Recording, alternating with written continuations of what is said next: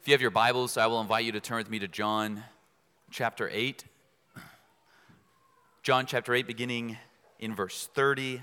That can be found on page 950 of your Pew Bibles. If you're not used to being at a Christian gathering, it's our custom to not only read it, but to I will preach through it. So I would encourage you to open your Bible, to find yourself there, and to keep it open. Again, that's 950 of your Pew Bibles. If you don't have a Bible, please take that as our gift to you this morning. We are slowly but surely moving out of the colder months. Spring is quickly approaching, summer after it. You can feel it in the air. Maybe not as much this morning, it's a little cooler. But it's becoming time for walks, for bike rides, for golfing, for parks, for barbecue for gardening. Later, it'll be time for swimming, for the shell, for La Miche, Jerry's snow cones. It'll be glorious. And with the warmer months, come wedding season. It's like engaged couples finish their hibernating. They make their way to marriage altars all over the country. Many of us will find ourselves at weddings in the spring and summer. We'll hear these sacred and beautiful vows. In the name of God, I blank, take you blank. To be my wife, to have and to hold from this day forward for better, for worse, for richer, for poorer, in sickness and in health, to love and to cherish until we are parted by death. This is my solemn vow. The covenant commitment, it assumes that life will be up and down, better or worse it assumes you'll be up and down, sickness and in health. And yet, the constant, other than God, the constant in the covenant commitment, it's the commitment that you've made to one another. You're promising to them that the only thing that will separate you is death. And yet, in our country, close to 50% of marriages end in divorce. 50%. Yes, sometimes sadly because of sin, divorce seems to be the answer. That is the exception. More often, the worse, the poor, the sickness, we find it too much to bear. Many take vows or make the vows, but it seems like few meaningfully carry them out anymore.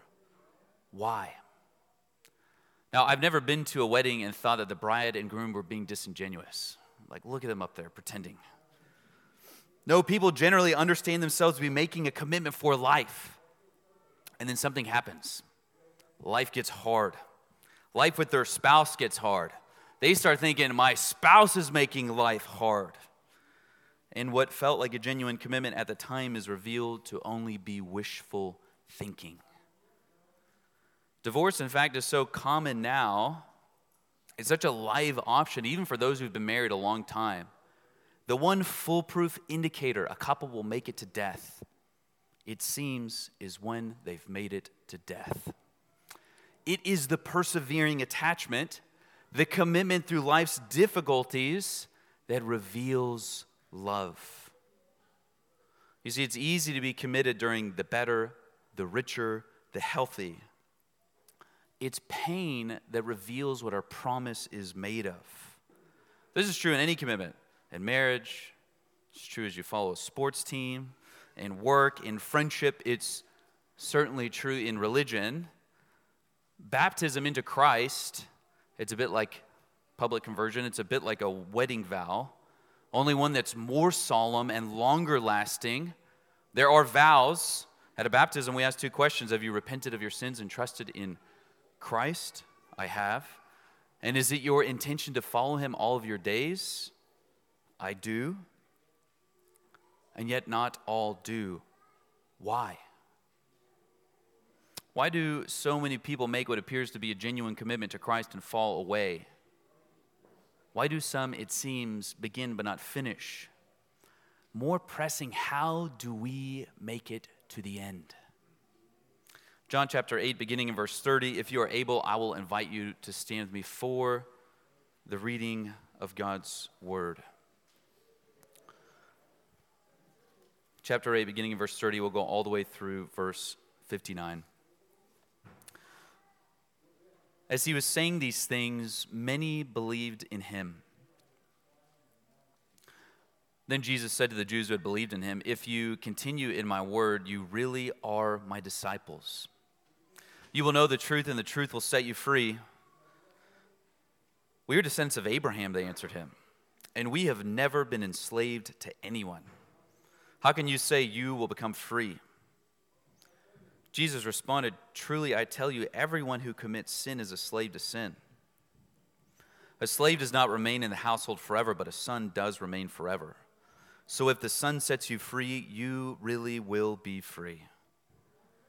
I know you are descendants of Abraham, but you are trying to kill me because my word has no place among you. I speak what I've seen in the presence of the Father, so then you do what you have heard from your father.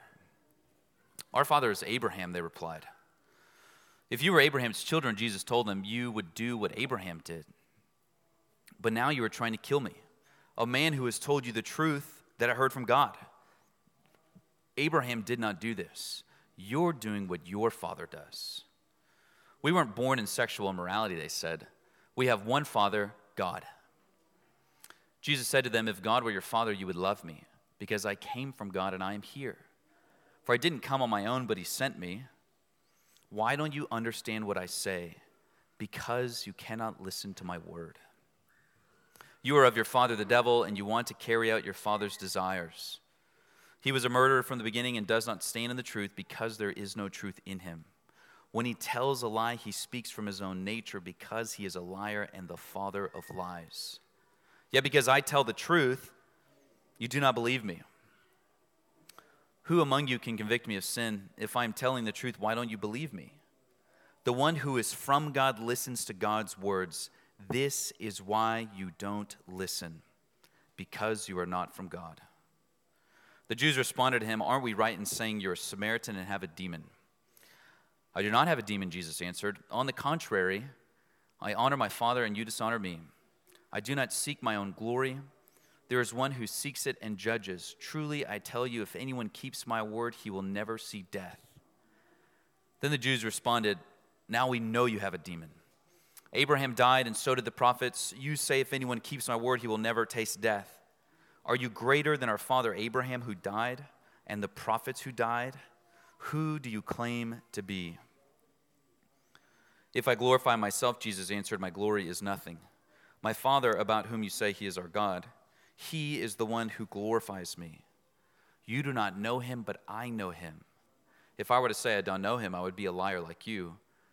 But I do know him and I keep his word. Your father Abraham rejoiced to see my day. He saw it and was glad. The Jews replied, You aren't yet 50 years old, and you've seen Abraham? Jesus said to them, Truly, I tell you, before Abraham was, I am. So they picked up stones to throw at him, but Jesus was hidden and went out of the temple. This is the word of God. Praise be to God. You can be seated. We start with what is axiomatic, what is obvious to us from experience. Many people profess to be Christians at some point in life, but not at death. Why? Some people profess to be Christians even up to the point at death, but they never seem to be committed to Christ in life. Why? And then there are others who confess Christ, they love him and his word, and they do so from their decision up to death. Why the difference? This is our question this morning. What distinguishes genuine from superficial followers of Christ? That's our question of the text. If you want something more simple, what distinguishes for real from phony Christians? What distinguishes genuine from superficial followers of Christ? We'll see four distinguishing characteristics or markers in the text. Four things that distinguish Jesus' disciples. Jesus' disciples persevere in the truth, Jesus' disciples obey the truth, Jesus' disciples listen to the truth, and Jesus' disciples marvel at the truth. Jesus' disciples persevere in the truth, obey the truth, listen to the truth, and marvel at it. Persevere, obey, listen, marvel. We start with Jesus' disciples persevere in the truth. We begin in verse 30. You can see there in the text. As he was saying these things, many believed in him. Now, what exactly is Jesus been saying? We've seen him. He's there at the Feast of Tabernacles. He makes two nearly unthinkable and yet unmistakable claims about himself. Two pronouncements that come with two promises. Let the one who thirsts for life come to the fount of life. Let the one who's stumbling in the darkness come to the source of light. Israel, your God and Messiah is here. The time for waiting is over. Come, believe, follow, feast. As he was saying these things, many believed in him. Now, belief in the book of John is significant. We've seen so far the one who believes John 3:16 will not perish but have eternal life. The one who believes, John 5 24, will not come under judgment, but is passed from death to life. The one who believes, John 6 35, will never be hungry or thirst again. The one who believes, John 6 40, will be raised up on the last day. The one who believes, John 7:38, will have streams of water flow deep within him. The one who believes, John 7:39, receives the Spirit. The one who believes, John 8:24, does not die in their sin all of the promises of God find their yes and amen in Christ, and they come to those who believe upon Him. They come to those not who work or pay, but to those who embrace Christ by faith. What work does God require of us? John 6 29, that we believe in the one He has sent. Jesus here identifies Himself as the answer to their prayers as the fulfillment of their prophecy, as the object of the hope they confess. He's the answer to their souls' wanderings, the water for which they thirst, the food for which they hunger. He's the light that leads to heaven. Here I am, simply believe. Verse 30, John tells us many believed in him. Mission accomplished. Not gonna lie, I was feeling kind of shaky in the book of John up to this point. A lot of disconnect between Jesus and his people. Be born again. What? Drink my water where? Eat my flesh. Why? But here, finally, it seems the Jews believe. Maybe. I actually, no, as we'll see. Now, John has from the beginning showed us that professions of faith can be quite fickle. In terms that we understand, it's easy to pray a prayer, it's difficult to pick up your cross. As Michael Lawrence puts it in his book Conversion, there's a big difference between decisions and disciples, between being nice and being made new. John has been showing us this from the beginning in John chapter 2, verse 22. It says that many believed or trusted in Jesus. And then John tells us, verse 24, Jesus didn't trust them because he knew them all. Jesus takes a look within and he doesn't see saving faith. John chapter 6, Jesus explains that he's bread come down from heaven to give life to the world. Simply believe. Believe in his bloodied flesh. The teaching is so hard, John 6 66, that many of his disciples, not the crowds, not even the leaders who've already denounced him, his disciples turned back and no longer accompanied him.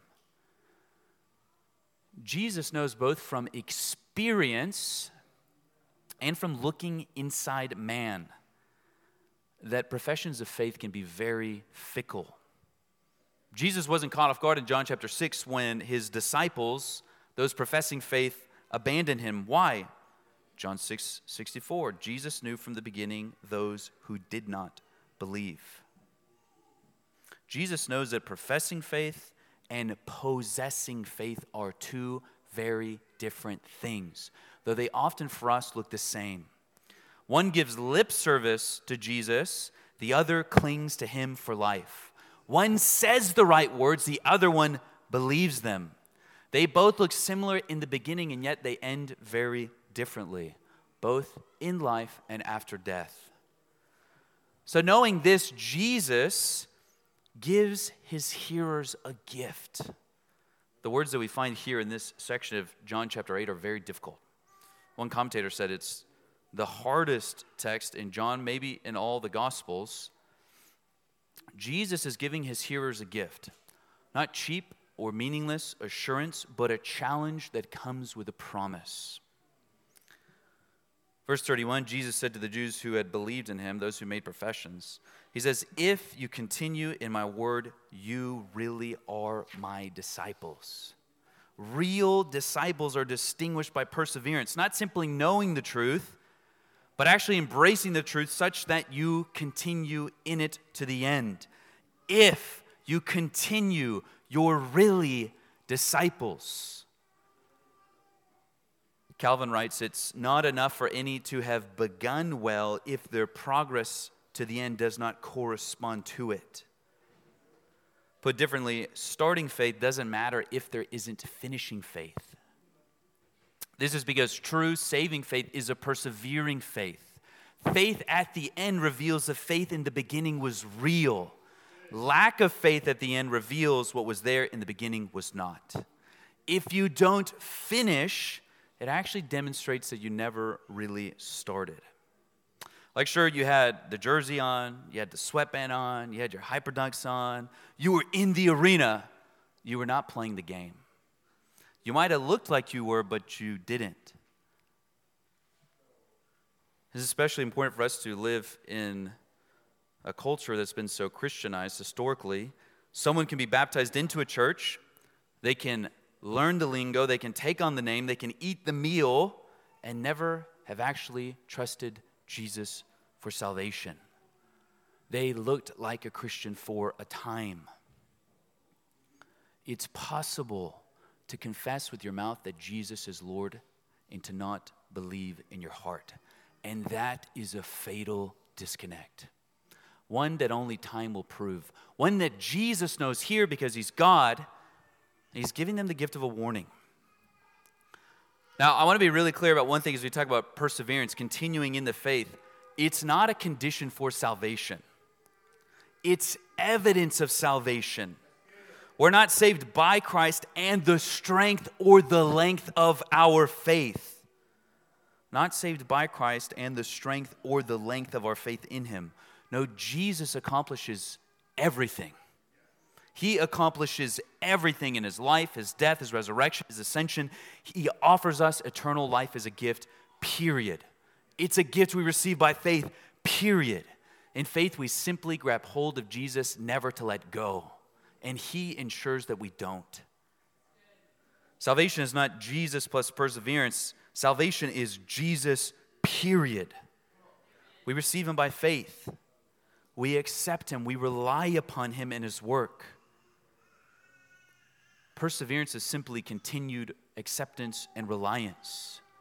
So it's not a condition for salvation, but it is evidence of it. Okay, not we can say the root of salvation, but its fruit. Meaning that when one really believes at the beginning, they'll still be believing at the end. There isn't another option. This is why our statement of faith says persevering attachment to Christ is the grand mark. It is the grand mark which distinguishes them from superficial professors.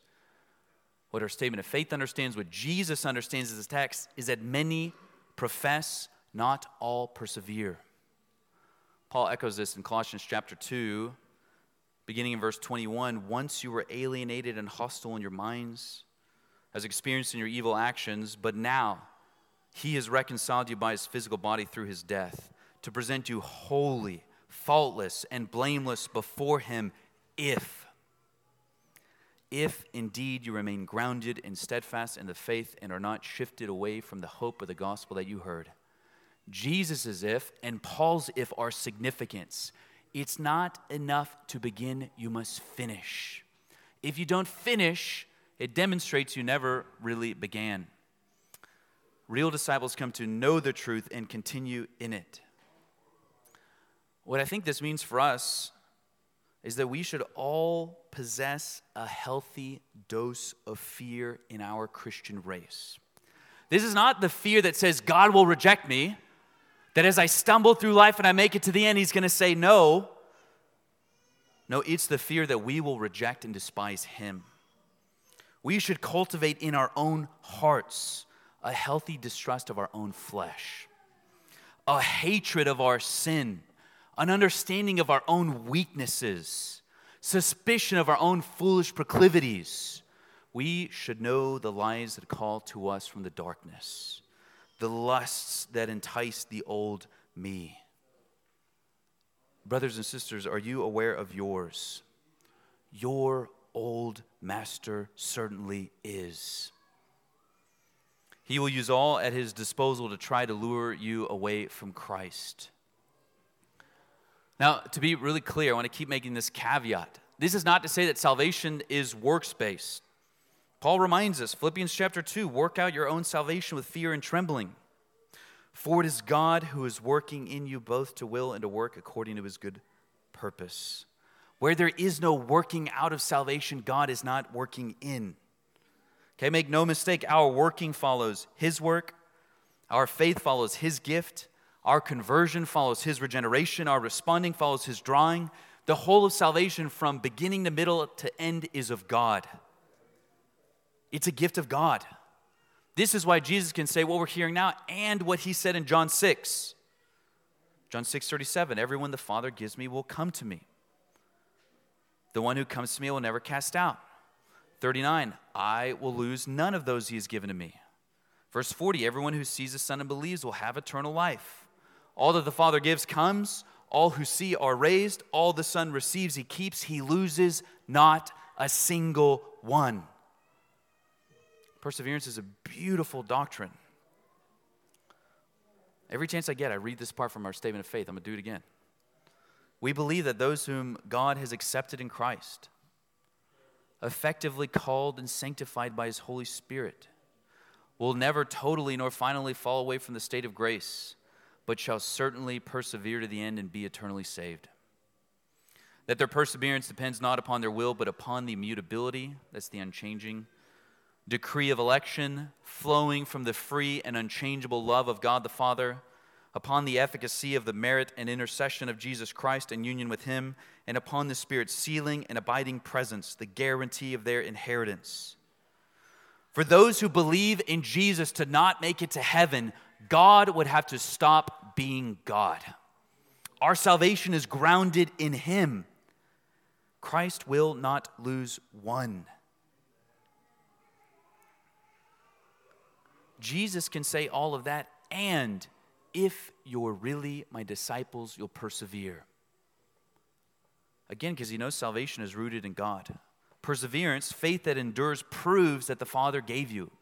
It proves that the Son received you. It proves that you're truly believing in Him.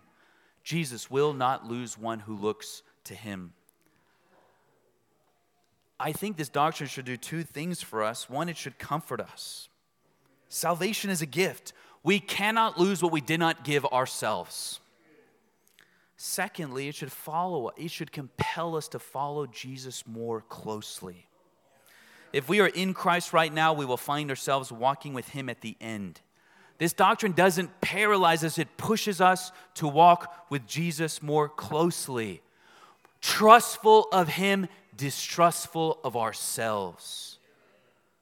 This is why we sing, Let thy goodness like a fetter bind my wandering heart to thee. Prone to wander, Lord, I feel it, prone to leave the God I love. Here's my heart. Oh, take and seal it, seal it for thy courts above. We're asking God to do for us what we cannot do for ourselves. All the more trustful of Him and distrustful of ourselves.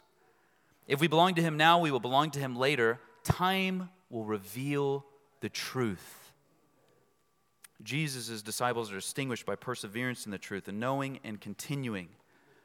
They're also distinguished by obedience to the truth. Jesus' disciples obey the truth.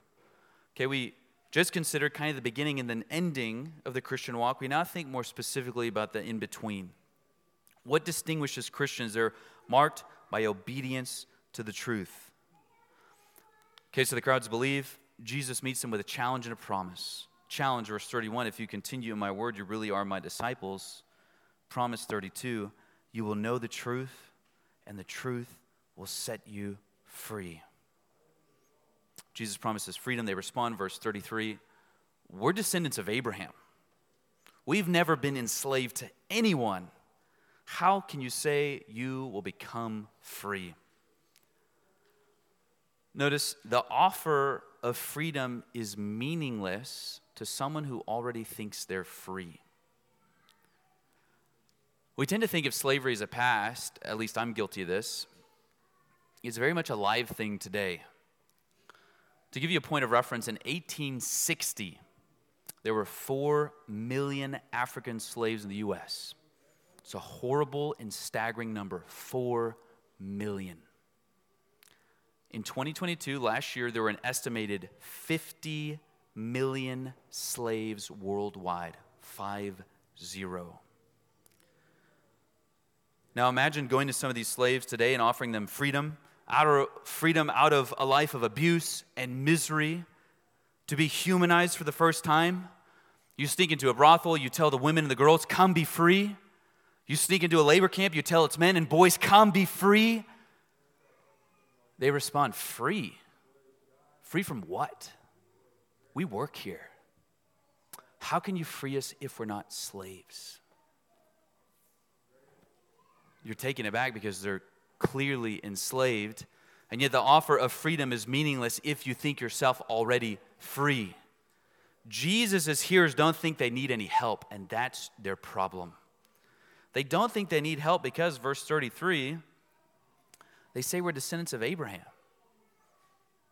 We, are not enslaved to anybody, we're, we're descendants of Abraham. Now, we saw this in our scripture reading you can see this in Genesis 12, 15, 17, especially. God made a covenant with Abraham, promising to make him into a great nation, to bless all the nations of the earth through him. He promises to be Abraham's God and that Abraham's offspring would be his people. And so when Jesus is offering them freedom, they're like, we're not enslaved. They start singing, Father Abraham had many sons, many sons had Father Abraham. I am one of them. They're like, Jesus, we, we don't have a problem. You should be preaching to Rome.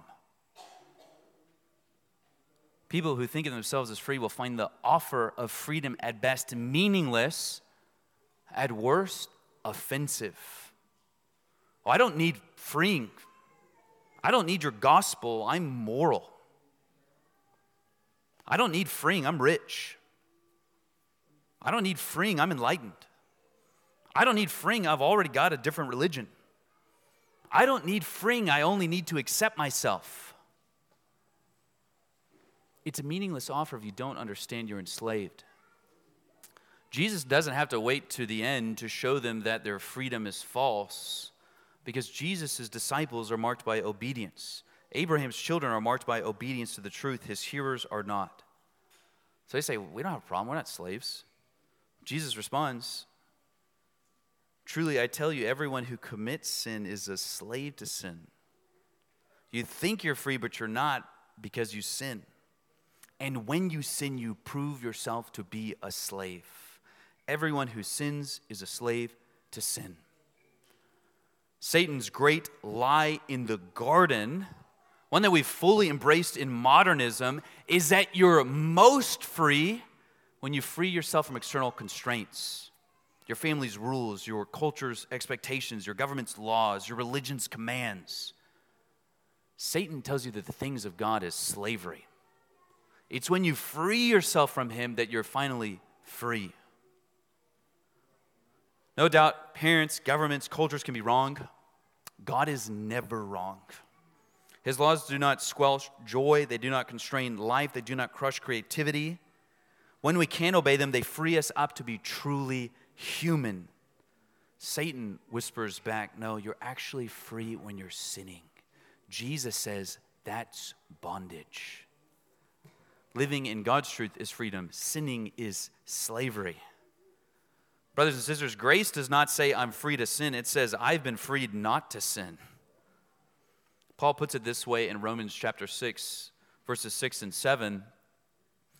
For we know that our old self was crucified with him so that the body ruled by sin might be rendered powerless, so that we may no longer be enslaved to sin, since a person who has died is free from sin.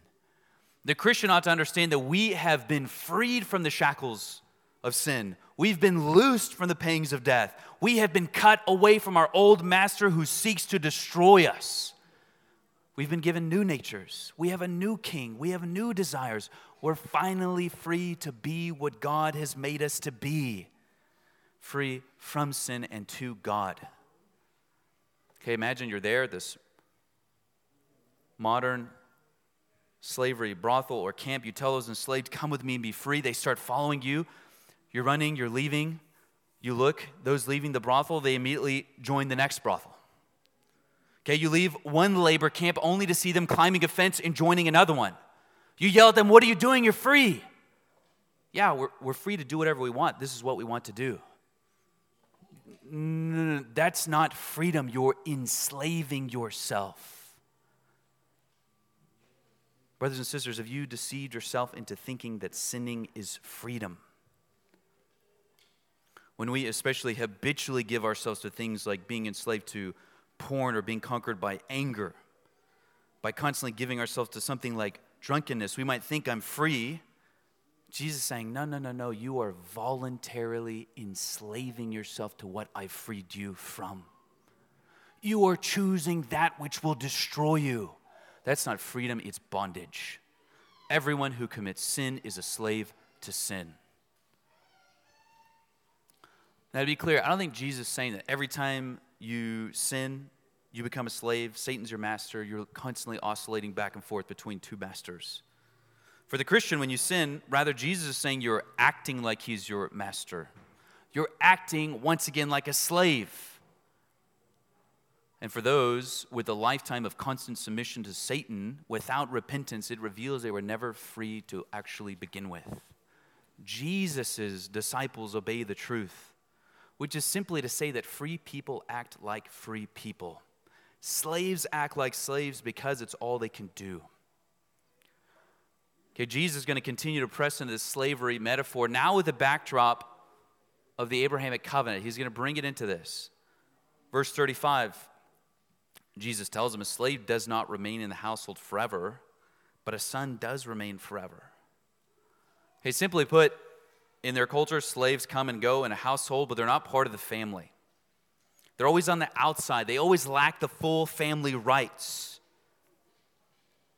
They don't have any hope of making it into the household by themselves. They find themselves in an almost hopeless situation.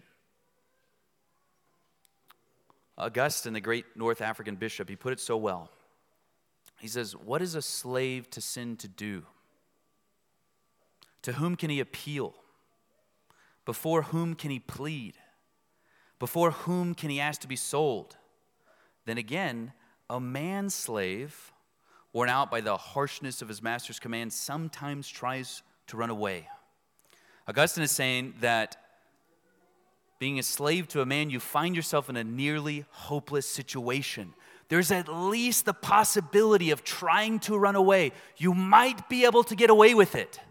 Even if it's a sliver of a chance, there's a chance.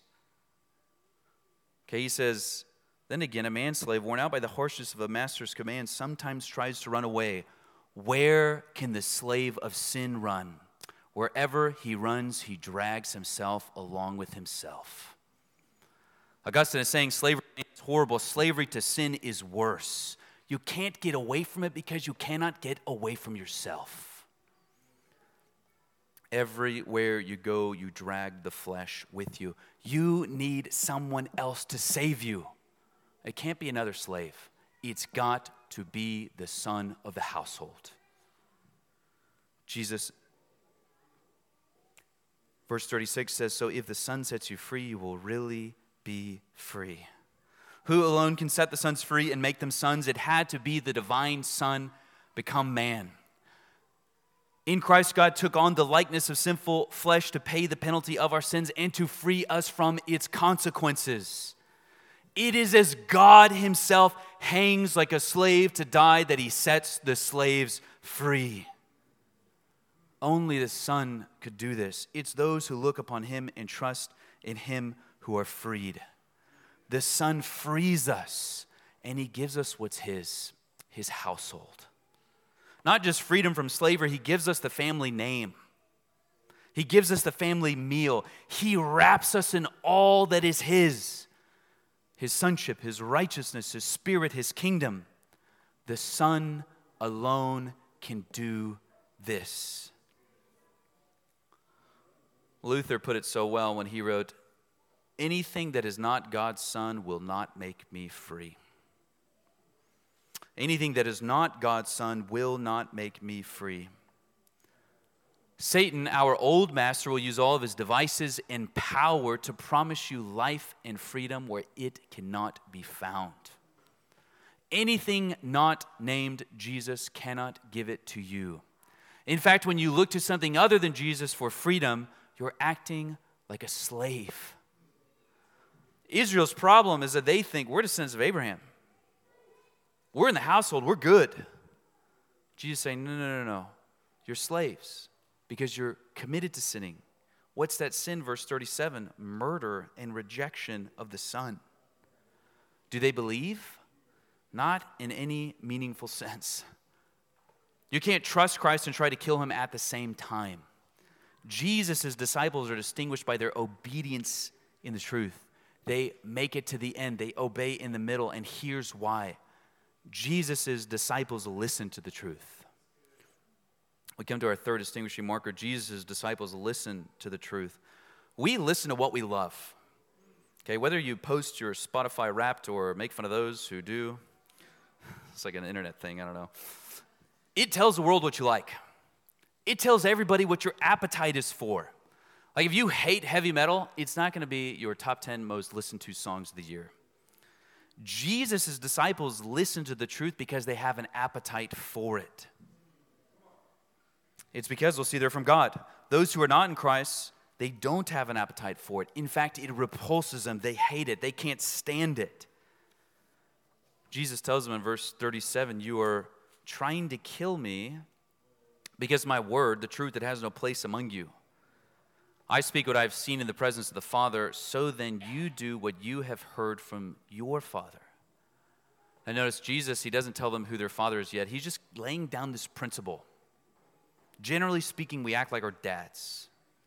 Jesus' is father, he's the eternal father. Jesus, as his eternal son, he only does what he sees, he only says what he hears. Those who are adopted into his family now imitate him as well.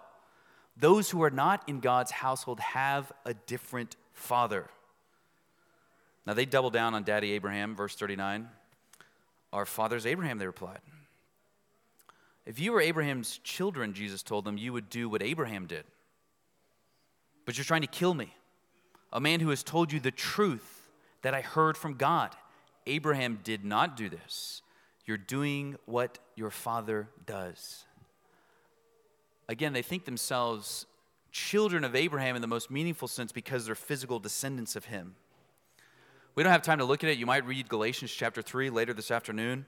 There, Paul explains that God made a promise, promises that we hear in Genesis 12, 15, 17. God was making a promise to Abraham and to his offspring or seed, singular. God was making a promise to the two of them. Entrance into Abraham's family is not given by physical descent, but by spiritual rebirth. It's as we're united to this singular offspring who is Christ that we become Abraham's children. We move from slave to child of the household. Jesus, the Son, sets us free. So Paul says, Galatians 3:29, if you belong to Christ, then you're Abraham's seed, heirs according to the promise. In fact, Paul tells us in Galatians 3:7 that Abraham believed the same gospel message. Okay, he heard the truth, he received it as truth from God. What Jesus is saying you're nothing like Abraham. You're hearing the truth and you're wanting to kill the one who's speaking it. You don't act anything like him. He's not your father. You're acting like a different father. It's just not Abe. Now, this seems to really strike a nerve. They respond, We weren't born of sexual immorality. It seems really random. I think this is what's happening. They're saying we're sons of Abraham. Jesus saying, No, you're not. We're sons of Abraham. No, you're not. We're sons of Abraham. No, you're not. They're saying, well, at least our mom didn't get pregnant before she was married. Yeah, we know about your miraculous birth. We have one Father, God. don't miss the irony. They think themselves closer to the Father than the divine Son, based on something physical. Jesus responds to them, verse 42 If God were your Father, you would love me, because I came from God, and I am here. How does Jesus know God isn't their Father? They don't love the Son. We often meet dads and we dislike their sons, or the other way around. We think the apple fell far from the tree and it was a good thing. Human sonship doesn't guarantee similarity. The divine relations guaranteed something more than similarity. The Father and Son in heaven are of the same essence, the same whatness. The Father and Son are the same God. If you know and love God the Father, you will know and love God the Son. He is his perfect self expression. The Son in the flesh is God's perfect revelation of himself in human form. It's like Jesus is telling them if God were your Father, you would accept me as brother but you don't. It's because you hate the truth. Verse 43.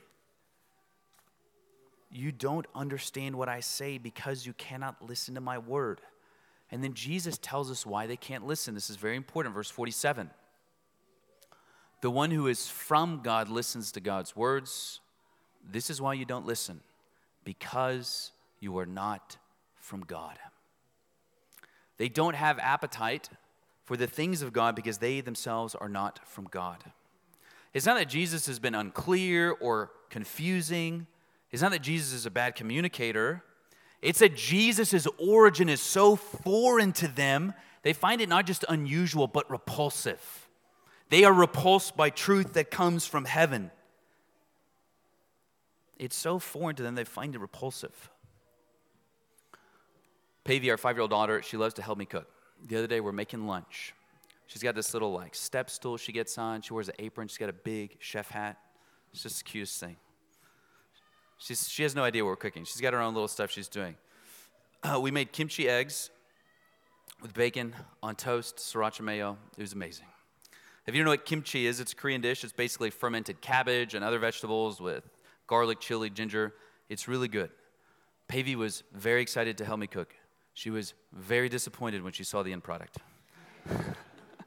She's never had kimchi before. She immediately she does this thing. She got down like this. She moped like this the whole way to her room, and she made it back to the table. She had one bite. She's easily repulsed by food she's not used to. It's kind of like a classic toddler thing. She tried one bite. She hated it. We were trying to ask her to eat it. She hated the fact. We might as well have been asking her to eat our new puppy. Like she just couldn't believe you would put this in front of me repulsed by it and by us. How heavy handed we are to feed her lunch. There are some foods that are so foreign to you, I don't care where you're from, they'd be so foreign to you that you have no appetite for them. That if you tried them, they would repulse you.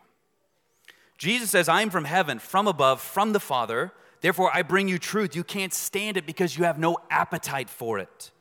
Why? your palate, your desires, what comes naturally to you, they're not from heaven. They're from your Father, not God, not even Abraham. Jesus goes on, he explains the root of this, why they're repulsed by the truth. Verse 44 You are of your father, the devil. And you want to carry out your father's desires. He was a murderer from the beginning and does not stand in the truth because there's no truth in him. When he tells a lie, he speaks from his own nature because he is a liar and the father of lies. You act like your father. Your father is the murderer and the liar. Murderer and liar from the beginning. Brothers and sisters, don't miss this. Satan accomplishes murder through deceit. He gets us to kill ourselves by believing his lies. What did God tell you? You would die if you ate this? No, no, no, no, no. You'll actually become more like God. Go ahead, take a bite. Through one lie, Satan brought death to every human who ever lived. His goal is to kill and destroy, and he does so through deceit. You, you won't see his mugshot anywhere for murderer. I've never seen him on the news you see the people he deceives. Okay, he's not out dealing fentanyl, he's not out shooting people. He's telling us this is how you can really live. He's whispering, they deserve to die. He's feeding us what leads to our destruction. He kills by deceit. He hates the truth. And there's no truth that he hates more than the gospel because it frees us from his slavery and it keeps us from death. The one message Satan would love for us to keep silent is the one that proclaims his defeat and sets the captives free. It's the one message that keeps its hearers from dying. Satan's favorite evangelists are quiet ones because he hates the truth. He can't stand it. His followers can't stand it. Brothers and sisters, if you want to increase your love for God, you should spend time in God's Word. If you want to cool your love for God, if you want to even foster animosity toward God, you should spend your time listening to Satan's lies. He whispers to us, You're free when you're far from Him. You're really free when you do what you think is right. You're really free when you cast off His restraints. You're really free when you embrace the spirit of the world no rights, no wrong, no rules for me. I'm free. To this, Jesus says bondage. Jesus offers us a sober warning. We can look like and talk like Abraham's children, but at the end of the day, we're going to do our daddy's desires. Here, as they're confronted with God Himself, murder and hatred for the truth bubble to the surface. Okay, Jesus' disciples, we listen to the truth. We love the truth. We should hate what is false. And lastly, Jesus' disciples marvel at the truth. Jesus' disciples marvel at the truth. The Jews respond in verse 48. You can see it. Aren't we right in saying that you're a Samaritan and have a demon? It's like the height of offense in their culture. A Samaritan with a demon. Jesus responds by denying it. And then Jesus is persistent in his mercy. He's offering them mercy. Verse 51 Truly I tell you, if anyone keeps my word, he will never see death. Never see death if you keep his word. Physical death for the Christian is just the doorway to life eternal with God. We will be raised with him at the resurrection. Now, this confirms their suspicion. Jesus is a demon possessed lunatic, never see death. They start listing the greats. They're like, Adam died, Abraham died, Moses died, David died, the prophets died. People listened to them and they died. Are you really telling us if we keep your word, we won't see death? 53, are you greater than our father Abraham who died? Who do you claim to be? Two questions. Are you greater than Abraham? And who the heck do you think you are? More literally, who do you make yourself out to be? Jesus answers, verse 56 Your father Abraham rejoiced to see my day. He saw it and was glad. The Jews replied, You aren't yet 50 years old and you've seen Abraham. Jesus responds, verse 58 Truly I tell you, before Abraham was, I am. Verses 56 and 58, I think we get Jesus' clear self identification in the book of John. And he's answering them really on two different registers. You might think of two different speakers uh, right and left speaker. Re- register one, right speaker. I'm doing this backwards. Trying to keep it in mind. This is right for you. Right speaker. Abraham looked forward to my day. He looked forward to his seed, to the one who would bring blessing, the blessing of justification by faith to the nations. Jesus is telling them, I am Abraham's seed. He looked forward to me and rejoiced. That's register one. I am God's perfect human son. Here to fulfill his covenants with Adam, Abraham, Moses, and David. That alone is enough to make you drop your jaw. It's not what leads them to pick up stones. It's register two, the left speaker. Truly, I tell you. Before Abraham was, I am. Abraham, some 2,000 years ago, before he was, I am. Imagine sitting down with your friend to watch a movie, some kind of like period piece, Prince of Egypt. At one point, they're like, oh, yeah, I remember this. You're like, you remember the movie? And they're just cracking up, they're like, yeah, that's what it was like. you're like, What do you mean? They're like, Yep, I remember that. You remember what? Like, you remember this movie? They're like, No, I was there. They're like, Oh. you start arguing with them because you think they're crazy. Okay? There's no arguing here because they know what Jesus is saying. It's unmistakable. Before Abraham was, I am. Not before Abraham was, I was. Not before Abraham was, I would be. Before Abraham was, I am. Jesus applies the personal name of Yahweh to himself that he gives to Moses in Exodus chapter 3. There, as God is calling Moses and sending him to Israel, Moses asks, Who, who do I tell them that sent me? God replies to Moses' Exodus chapter 3, beginning verse 14 I am who I am. This is what you're to say to the Israelites I am has sent me to you. Say this to the Israelites the Lord, the God of your ancestors, the God of Abraham, the God of Isaac, and the God of Jacob has sent me to you. This is my name forever. This is how I am to be remembered in every generation. Who am I, Moses? I am who I am. I am what I am. I am the unchanging, self sufficient, timeless, boundless, covenant keeping God of Israel, the God of Abraham, Isaac, and Jacob. You tell them, I am sent you. Jesus, who are you? Are you greater than Abraham? Yeah, before Abraham was, I am. Only this time, in sending a man in my stead, I have become one to save my people from slavery to sin. Here I am if you're thirsty, come and drink. Here I am if you're hungry, come and feast. Here I am if you're in the darkness, step into my life. Who are you? I am Abraham's seed and God's son. I am who I am, and I am has become flesh. Behold the lengths to which our covenant keeping God would go to secure life and safety for us. Brothers and sisters, he came into the world knowing we'd reject him. He knew they'd pick up stones. The gospel is amazing. This is its message. You do not have to die in your sin because God already did. The great I am as man.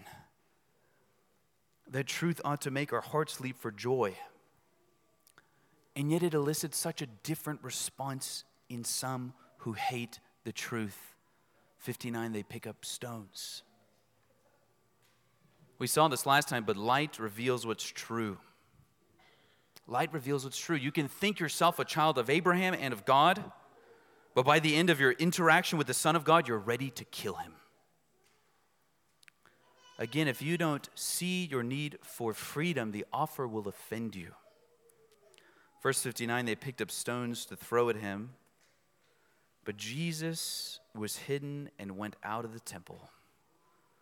Like the glory of the Lord leaving the temple in Ezekiel, God flees that space once again as an act of judgment on Israel and its leaders. Notice the truth does different things to our hearts. Brothers and sisters, do you marvel at the truth? Do you rejoice at it? Does it make you glad like Abraham who looked forward to it?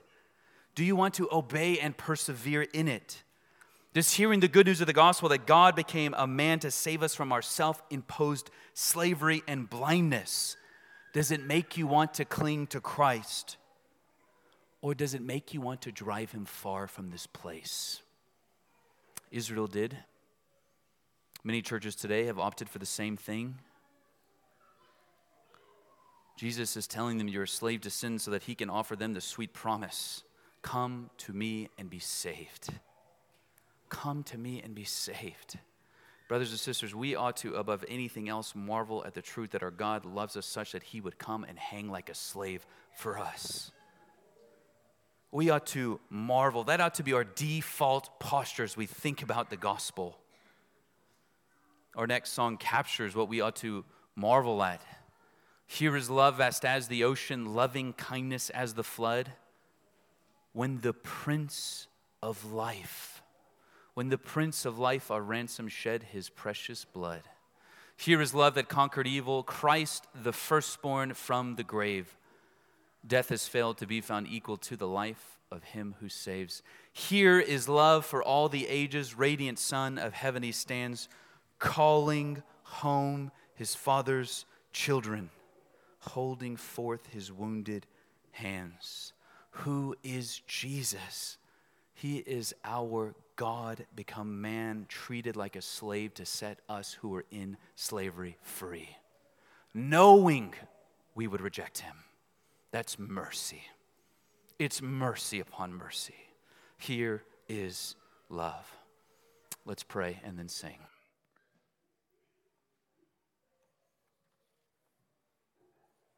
Father, we marvel at your matchless mercy and kindness to us in Christ. That though we had no appetite for the things of heaven, that though in our flesh we hated you, that you sent your Son to become one of us, to pay the penalty of our sins on the cross, to raise from the dead, that we might be freed by his death and his life. God, we pray that if any are in slavery to sin this day, that you would set them free, that your spirit would fall upon them as he did upon us. God, I pray that we would be a people who love the truth, who obey the truth, who believe that the most freedom is found near you and your Son. God, I pray that you would help us to marvel at who you are and what you've done for us, the undeserving. Help us to marvel even as we sing now. We pray this in Jesus' name. Amen.